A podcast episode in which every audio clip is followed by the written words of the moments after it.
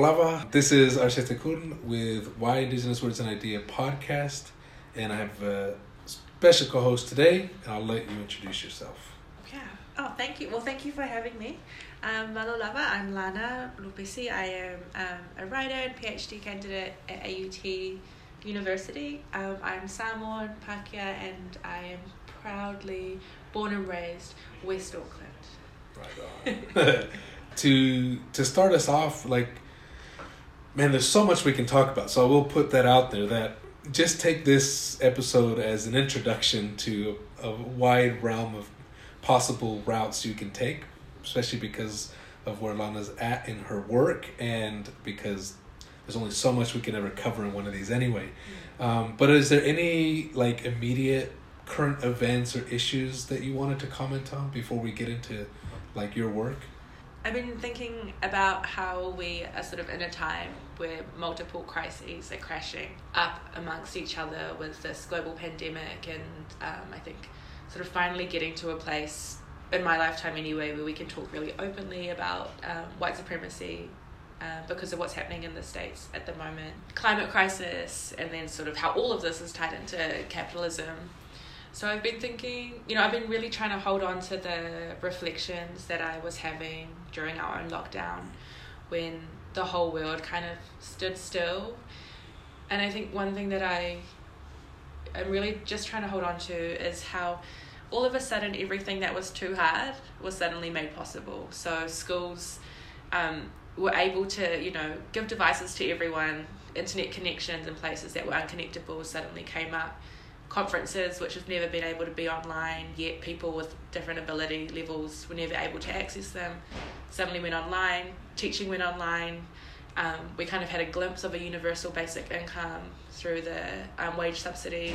And all these things that were just you know too hard all of a sudden were possible. And i guess as you know we're really lucky here to be going back to somewhat of a normal um, life and I'm loving being able to see people again and and not have to eat my own cooking every day. Um, how do we hold on to the things, the change that seemed possible?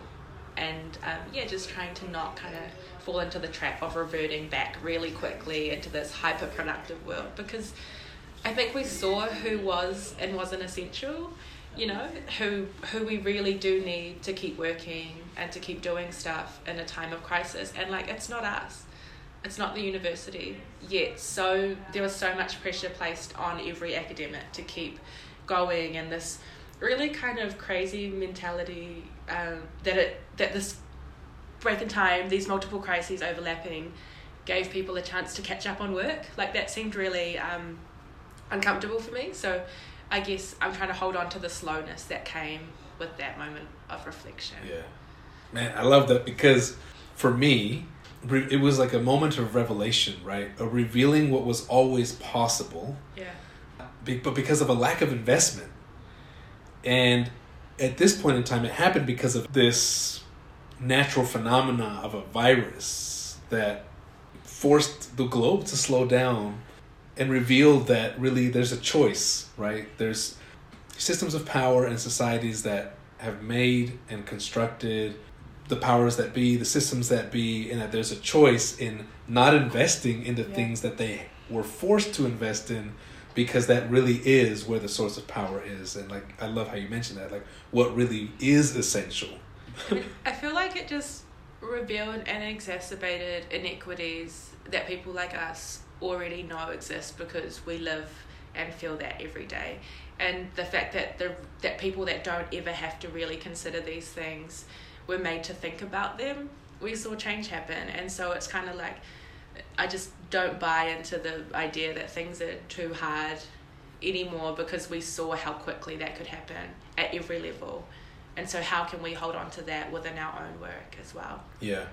During our level four here in Aotearoa was, I guess I was critically hopeful of what could be, mm. but I also was kind of realistically expecting the the desire to return to normal where i'm like normal was the problem or there was problems in the normal right yeah. and so i like how you bring that up and i think i'm hoping that that'll catch with more people and maybe that collective critical consciousness will hopefully grow to yeah like there's other worlds possible Yeah. um, and we got a taste of a direction that could be yeah. And how do we i guess keep nurturing that as we're still in kind of this transition? Because we're in level one right here in Aotearoa which means we're mostly unrestricted in kind of mobility and movement within the country. Mm. but globally right we're still in the the pandemic. And so i think there's still a possibility i guess if we can hold on to that memory um, while we're kind of in our unique bubble in the world.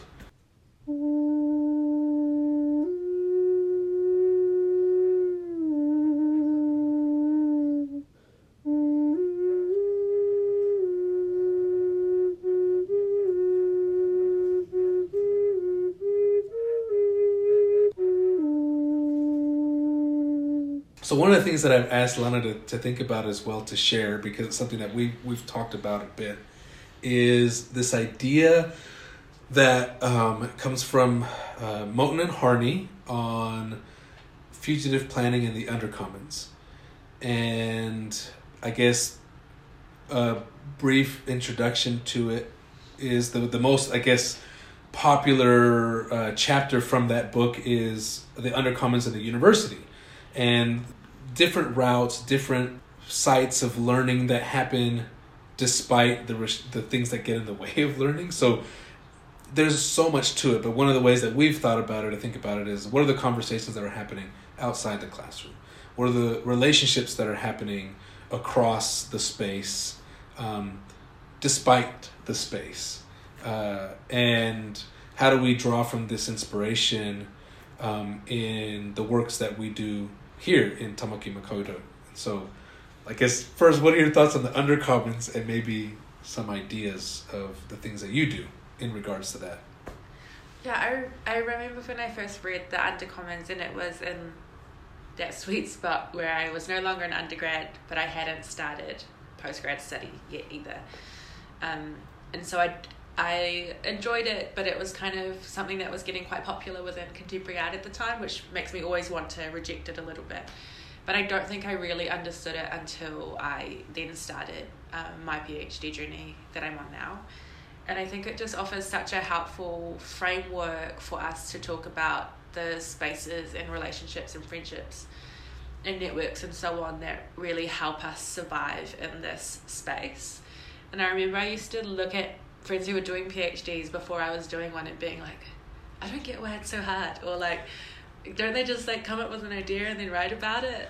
And then, you know, when you're in here, it's such a specific pull on every part of your body. And when you have family responsibilities like we do, or um, things that you need to fulfill outside of this space, you feel really conscious of the way in which the university takes you out of those things, takes me away from being a mum or a partner or a friend.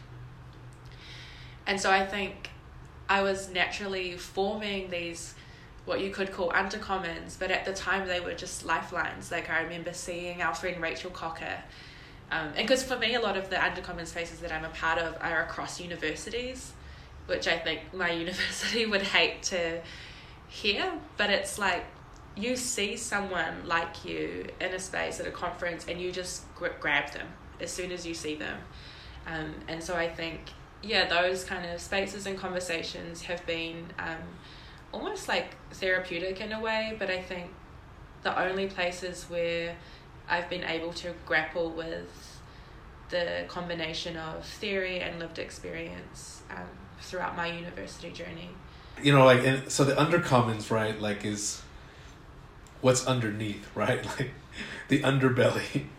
Um, and, you know, we're, we're obviously critical of the the institution, yet we're in the space. Yeah. and and I think it's because we see this complicated relationship where the university like there's there's issues with bureaucracy there's issues with the lack of open access there's issues with how expensive it can be with who can go who has the ability to actually study in a healthy way which i don't know if any of us have actually gone through this in a healthy way um, and uh, and so there's all those issues yet at the same time it it is a gathering place, even as a problematic gathering place, which gathers um, records, uh, knowledge, but people that want to think about stuff. And when we find those people, it's interesting because that's what I value the most out of my university experiences those relationships with those people that I met through this really messy institution that has a lot of problems. And so for me, the Undercommons was just like, it spoke to me because I was like, yeah, like I, I'm here, I'm in this space for a reason, but there's also issues with this space and making those connections. And so I wanted to throw out an idea, see what you think about it, because it's something I had a conversation with with another uh, colleague and friends of ours as well, Inoke Hafoka, and thinking about what does the Undercommons look like though f- with an oceanic context or in the Moana, and so I was playing around with it and I was like, it's called the undercurrents, and so the same kind of idea, and of course building off of the whakapapa of, of Moten and Harney, um, but then looking at this context of what does it look like um, with the relational values in, in you know here and uh, like you mentioned, like we have this cross university. So AUT and University of Auckland are like a block. Is it a block? Couple blocks, Yeah. I guess, um, a- apart from each other, and um, yet we have this little lack of better, or they have this set of relationships that exist across these different institutions and within them. And sometimes we get together and we faikava, we talanoa, um, or we have the Vamoana space at AUT as well, and we're kind of moving back and forth. And for me, like I guess that is, I guess part of the the new genealogy of the undercommons of the undercurrents, where Yeah. we've incorporated these, I guess, oratory skills that are kind of unique and specific to the Moana, but related to other oratory skills as well. I don't know. What are your thoughts? Yeah, I mean, because I did my undergrad here at University of Auckland, and then when I went into postgrad, it wasn't about the university I went to or the faculty. It was who I wanted to work with as a supervisor. So, like that relationship was um, my only concern. Really, I would have gone to any university. I was even looking overseas, and it was just when I found. Um, Leali'ifano Albert Refiti, and then I just kind of knew that he would could be the person to work with me on my on my project, and so I went there. But I think because I also feel a little bit of like um, a right to be at the University of Auckland, I've always been really comfortable. If there's something going on, I'm just gonna go, or um, yeah, if I hear there's like an event or whatever, I'll go do writing groups with my friends in like the postgraduate strata lounge or anything like that. Um, yeah, that kind of there's no border there that I feel blocked, that that I feel blocks me, and so I feel in a way like as Pacific people who are really comfortable with like global mobility and moving in and out of spaces and, and finding spaces for ourselves that happens too in this um, undercurrent because we know that no one institution can give us everything we need. Um, so yeah, I see that happening a lot. like on that note right like because what i want to build into right is your work and and for me like you mentioned like there are things here that obviously attracted us to here the reason why we're doing what we're doing um, yet it isn't enough. And so we we find these relationships wherever they might be and build what we what we want. We we try to make it work for us. And for me having those conversations allowed me to do work that I don't think I could have done anywhere else at it or you know uh, in any other kind of way because each relationship was opening up a different realm Yeah. right it was expanding my world in in, in ways that pushed me challenged me but because they were based in relationships first like it was it opened up i think uh, i don't know how i would say this maybe like a sustainable pathway elsewhere Yeah. and those relationships to me i mean through that i mean we have you know multi-ethnic multi-gendered global yet locally um, grounded conversations dialogues debates that for me kind of i didn't know how to what to call it but i think you're you have a word that when I heard it, I was like,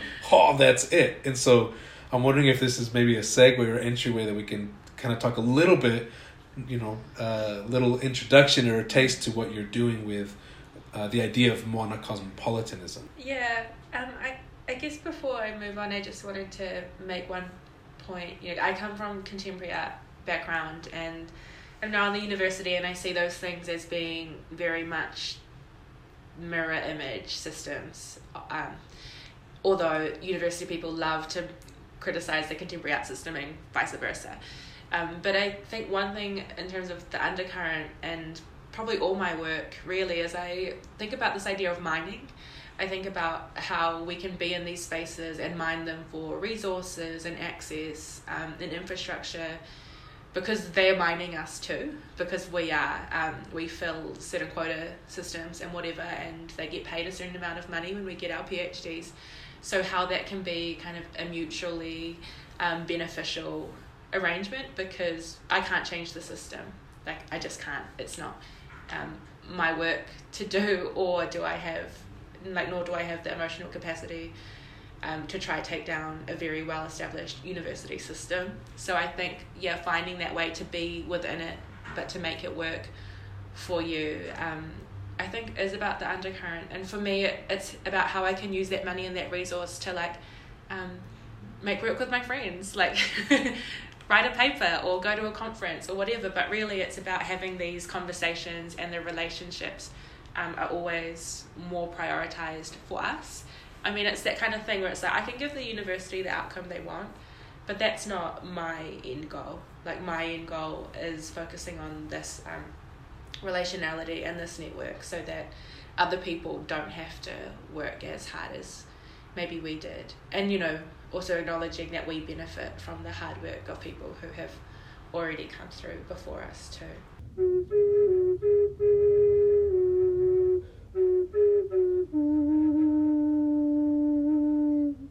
But this word that I'm looking at, or have kind of landed on, is um, this notion of the Moana cosmopolitan, or Moana cosmopolitanism.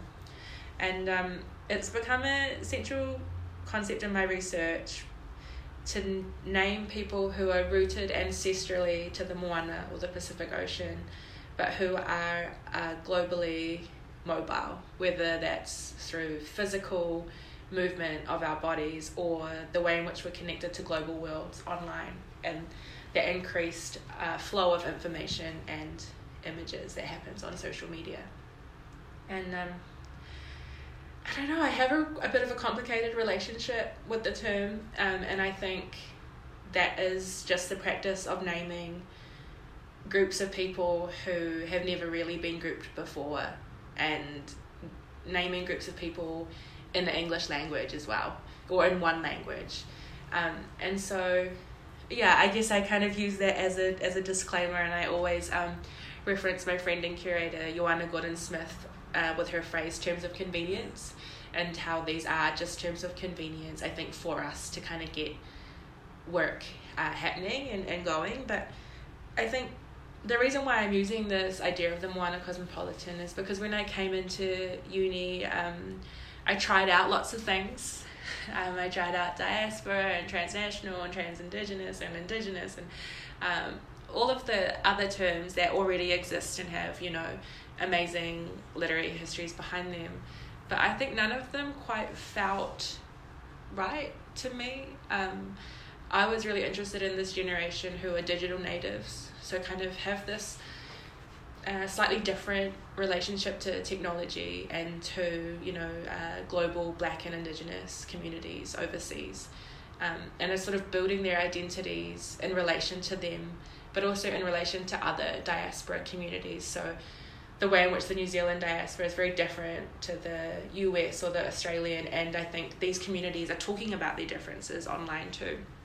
So kind of how to have yeah a phrase which can acknowledge us as being locally specific yet globally uh, connected and moving, and also um, a little bit more outside of the binary of like home and in a way, because we now have people who have made multiple um, movements, you know, uh, the diaspora community in Australia. a lot of them came through New Zealand by and like those kinds of movements. How can we talk about the, these ourselves as global people um, while still holding on to the kind of decolonial ethic that I think the Moana phrase um, and the people who have been pushing that work holds? Would you mind uh, sharing a little bit about what those two words mean then? Like, what? Because I know there's a lot of baggage with with, with both, both, right? Yeah. So um, and and and keeping in mind that there are terms of convenience for this moment in in your current engagement that you know so leaving room for change or growth in the future. But how did you settle on these words and what are they what do they say for you? Like what do they yeah. mean to you? I think so Moana and the way that Moana has been used and advocated for since the 90s by people like uh, Hufanga, Okosi Mahina, uh, Kolokesa Mahina Tuai, Tevita Kaili, um, especially, and others though, I think has been really a, in a push against the term Pacific and the kind of colonial bag- baggage uh, that comes with that um, and the notion of this passive kind of group of people. And I place that um, kind of academic genealogically in line with um, when and Hauofa's use of the word Oceania. So that's kind of how I see it. That you sort of went through this this really amazing renaissance of this kind of decolonial imaginary in the seventies, eighties, and nineties with Oceania, and then that was kind of pushed further by this next group of scholars trying to look at okay, how can we have the characteristics of Oceania, which sees us as full and multi layered and not disparate islands separated by a vast sea, but a sea of islands um, with using our own language. And so that's kind of how I've always seen um, Moana. And then I see that, yeah, within a decolonial kind of approach to that. And I think, and you know, more recently there's been a lot of our um, relatives out of Micro and Melanesia kind of saying, well, we don't have Moana in our language. It's not actually as all encompassing as as it you might think and I agree with that and I hear that but I the reason why I've gone with Moana and not Pacific is because I don't think criticism makes it enough for us to not try and so I like at least that Moana signals an attempt to do that decolonial work in this region and I would feel irresponsible in 2020 to be using a word like Pacific when we have had this um, thought done. And so I acknowledge that it's not a full stop. I acknowledge that it's not correct, that it's not the end goal, but that it's in a lineage of something. And so I want to be a part of that change rather than kind of picking the too hard basket and using Pacific, which always feels a bit safer. And then cosmopolitanism has a super long history super long, complicated history um, in sort of Greek, early Greek Stoic philosophy, um, and is often uh, quoted as being the translation for citizens of the world. So, which is then kind of misappropriated in ways um, of homogeneity and kind of blending us all into one thing. But it's kind of gone through quite a few transformations in quite a few different discipline areas over time and where I think I come in is the work around um, specifically Chinese diasporic and Indian diasporic people reclaiming that word as a politic to hold the ways in which we're different. So acknowledging that we have to um, meet the other person on the other side rather than put up these borders and these boundaries and move away from each other. And Bonnie Honig, in particular, used the phrase um, holding the tensions. And I've always really loved that idea because I think for someone like myself who is so specifically local, yet I have so many um, influences all over the place within my body i hold the tensions of what it means to be a pacific person in 2020 and yet we also hold those tensions within our communities because we're so different. It is such a large area with so many different language groups and all that kind of thing. So I think it has sort of these two elements to it. One is it allows us to be multi layered and complicated, and it also acknowledges the way in which we are a part of this global world. And so, yeah, it's helpful for my PhD, and it'll be interesting to see if I use it beyond this point. Yeah. Oh, so interesting. The the way you're using cosmopolitan, right, and then and how you point to people reclaiming the holding tensions within ourselves as well as uh, difference, right? So instead of homogeneity, a draw from the Zapatistas, right? Like a world with many worlds, right? Where the we we live with difference, right? Live with difference within ourselves, and if we live with difference within ourselves, then we see. I mean, that in a sense opens up that we can live with difference out with everyone else Yeah. if we see that within ourselves. And I, you know, it also reminds me um, again the hip hop feminist Joan Morgan. She talks about like there's no dividing line in my body of where, you know, I stop being a woman and start being black, or a hip hop person, right? And so uh, it reminds me of that too. Like there is no dividing lines. That that is the illusion, right? That um, creates that that conflict. So I I really love the way you shared that. And with Moana, also I was thinking, you know, Albert Wendt, uh, the new Oceania, where it's like part of that lineage as well, and the like we can't go back. Mm. We're not going back. Like, but the back is always here. And how do we create new stuff out of that memory, right? Reconnecting with the memory that is attempted to be erased through colonial projects um, and imagining creating new stuff as we move forward and i think that that critique that you mentioned that people make which is a fair critique right like moana is not the word for everybody and and that's important yet why should pacific then be the neutral word right? It almost re reframes and recenters that white supremacist idea of all right that's going to be our neutrality then. And like by that being neutral it's almost like the discomfort of moana allows us to kind of move out of the that false notion of neutrality of saying colonial terms. Yeah. That's You know? kind of how I feel about the both of the words that I'm using and the way in which I'm using them together is that it's not I never would want to be an expert on anything. Like I don't want to be like the Moana cosmopolitan person or whatever.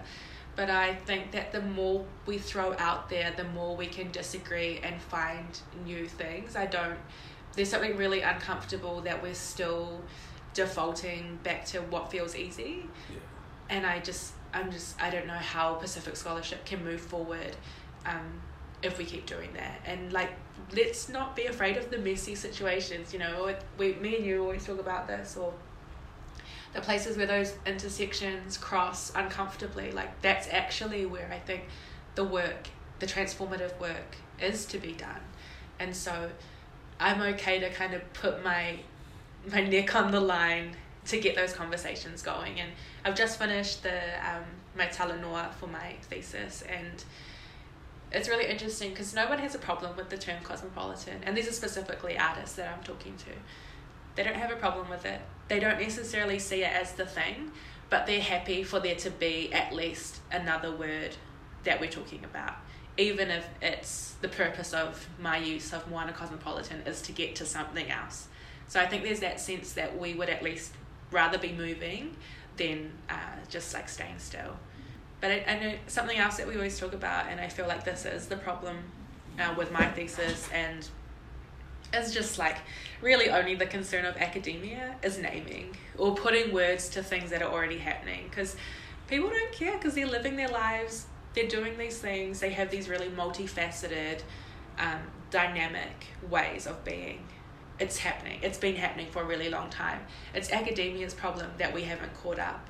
And the fact that we are so absent from the literature means that we have to do this this work where we find words for experiences that we already know to be. So we're kind of already on the back foot um, in that sense. It sort of makes everything we do almost like a history project because these experiences already exist. They're just not written down. Yeah, that's one of our one of the things that we were going to explore at the Australian Association of Pacific Studies before COVID canceled that um, until further notice um, was, and this is something that we keep running into generally in in in this field too, right? Like, yeah, there's people already doing it, and I think that's part of it too. Like when we ground our work in people, then it's it's not just what we want, but it's also has to face that that practical reality of what people are already doing on one hand, mm-hmm. and that that discomfort as well of like we we can't just name it. What we're doing is our, our naming is in response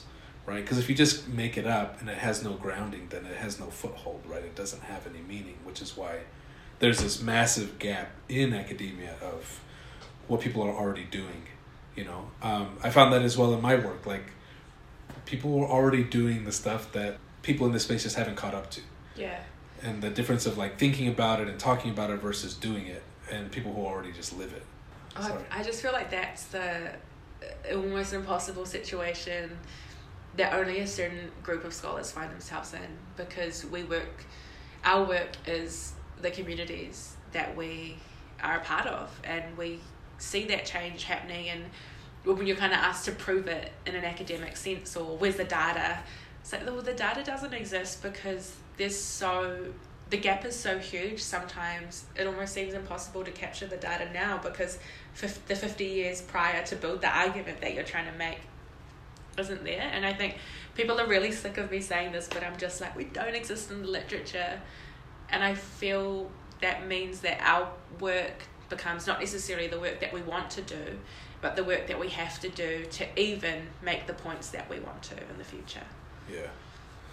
Oh it's um the the the struggle of uh, finding uh, yeah finding the words to encapsulate what already has been and what is. A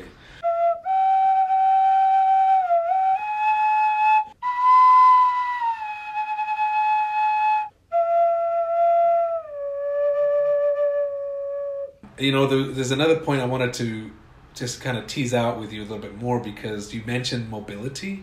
What you're doing opens up potential, right, of of becoming more secure with our insecurities. Yeah.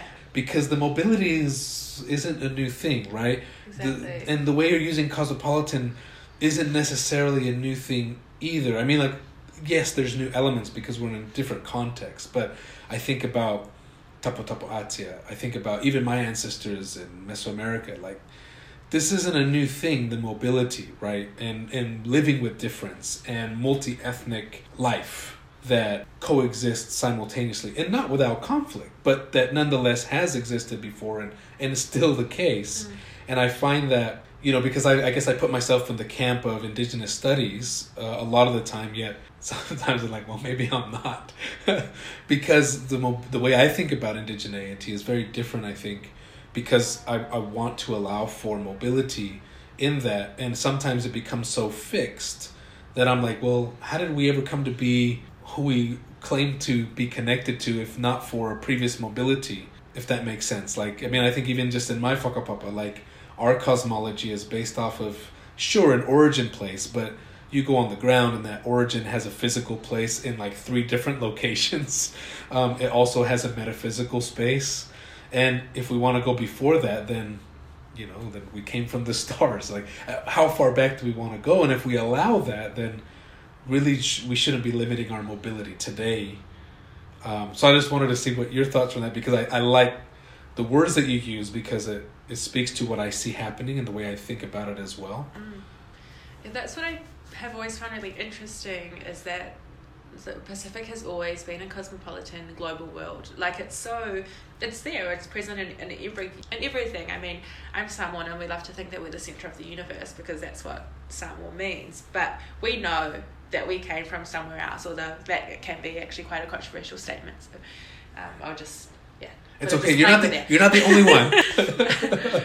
but um, yeah, that kind of you know even in the way that we now romanticize navigation of the Pacific, and there's kind of that big resurgence of that.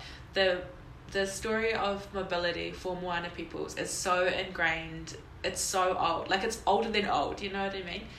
It's so present, and I think that's the problem now when we're coming into um, theorize things is that we have to prove that that once existed because the rupture of colonization and the way in which the nation state has been constructed is so um, long lasting. And so it's this weird thing where I'm like, uh, the mobility that I'm talking about specifically has been exacerbated by um, increased increasing class privilege, increasing educational privilege. So, you know, the fact that me and you were in Hilo in January on conferences, uh, that kind of thing is increasing the way in which we travel and our ideas travel, but also the fact that I could never leave my home in Ranui and I would still have access to um, some amazing uh, scholar in Chicago or something, you know, as an example, just through my smartphone. So um, we're a part of these worlds that these mobile worlds that have been exacerbated, I think, in the last maybe 10 to 15 years because of these things. But this is not new. So I think it, there's a, that, that's the decolonial element as well, is it's us um, realizing that the homogenization of Pacific under the umbrella term of Pacifica or whatever in New Zealand that sort of happened in the 80s and 90s that was really important to the survival of our people at that time and i think now we're at a point where we're realizing you know within that kind of group there's polynesian domination for example or that we have our own issues with um, anti-blackness or there are certain members certain parts of the ocean that are completely left out. And so we're kind of having to now find our specificity again with that um, looking at the mobility of the ocean itself but also i think the more and the more ways that we're in touch with each other globally um, brings that to the floor to the fore. So you know, when I'm in Australia, the Pacific community is completely different because of their geographical location. To and the same thing when you're in the states, and you know that's all tied to colonization and the different um, alliances that were formed during that time. And so we're refinding something that has always been there.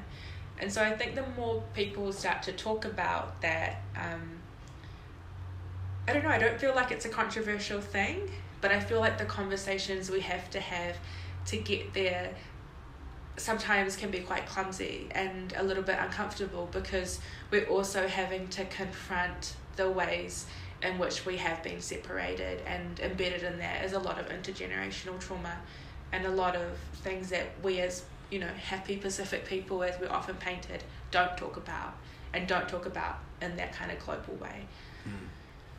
Oh man, we by embracing that messiness, there emerges that that potential remembering, um, but also navigating, like you mentioned, those those traumas, and it it makes me think of um, there's a there's a project I've been working on with Ata. Um, uh, Siu Ulua, who was on in the past as well, on the again playing around with the idea of Our Sea of Islands and and Hau'ofa's you know call for Oceania, which we're now building up into Moana, and how that has meaning because of the colonial context that isolated uh, psychologically, you know, geographically, politically, economically, different groups of people. And that still reappears today right? And i find that even in my work like uh, even across these national borders like I, I could be talking about a particular thing such as like kava or whatever but it means something different in different communities because of those different layers of isolation and so if you have a reference point and only know that one reference point that that becomes the measure for the authenticity and so by embracing the messiness, it does it, it can be controversial, right? Like it, it, it, it can be it can reveal or it can cause those ruptures of of those moments of isolation or those kind of reference points of isolation yeah. that we sometimes use. And I, I, for me, my own journey of identity was riddled with that. Like each potential growth had to do with me dealing with my point of reference that was that I had to be critical of. Mm. You know. And I think it's that really particular struggle of most of us live within settler colonies that are not our indigenous homelands. So we are coming up against um, what that means for racialized bodies. And in New Zealand, it means the lowest median income for a Pacific person. For a Pacific woman, it means the lowest income of all groups. Um, and, you know, every other negative statistic you could ever think about.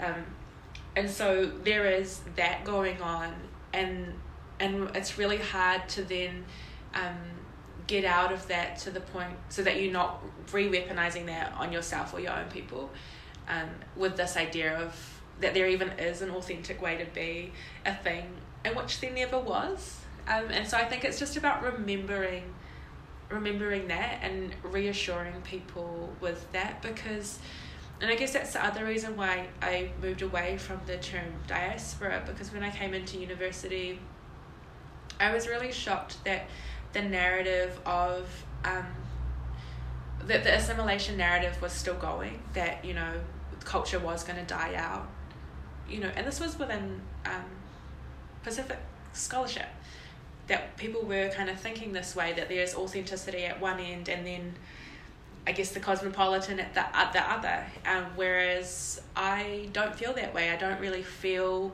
the inner turmoil that I think that literature describes. I don't feel half and half or less than or anything. I feel um, like I have the ability to hold these multiple worlds all at one time and I know we've talked about this too I think that comfort makes people unsettled sometimes. Mm. and as a mum too I look at my kids who are um, bilingual. They're fluent in both languages. They they move out of all of the words, worlds they're a part of with more comfort than me.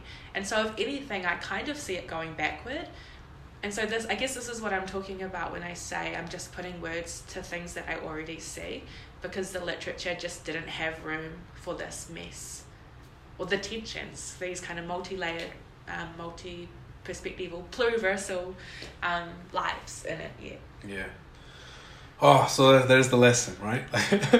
Embrace our contradictions yeah. our, our complexity because they're there they're they're present and keep and part of the creation is those words that help us identify. I guess that's one of the positives that can emerge from naming if it's in relation with community is um, identifying it so we can remember um, what is in front of us or yeah. what we're already doing i think it's a, the basic practice of learning to levar like in real life so realizing that there are other people on the end of that relationality and how you can care for those relationships. And I think when you learn how to levar, you can hold their experience and your experience without the need of having to conflate them into one thing. Yeah.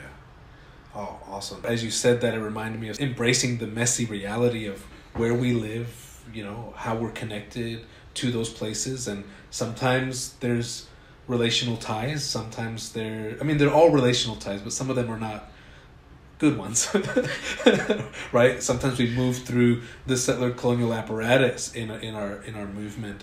I guess again, the critical hope that I have around this languaging of what we're embracing is seeing the relationality that we have and moving towards uh, becoming relatives. Like and, and what does that mean? And of course that is about accepting difference those important differences and the messiness of our place and how we come to be in particular places um, and what that means in relation with Tangata Whenua here in Aotearoa or in, you know in different places with whoever the Tangata Whenua are there and the other uh, baggage that the modern world has uh, that we've inherited right?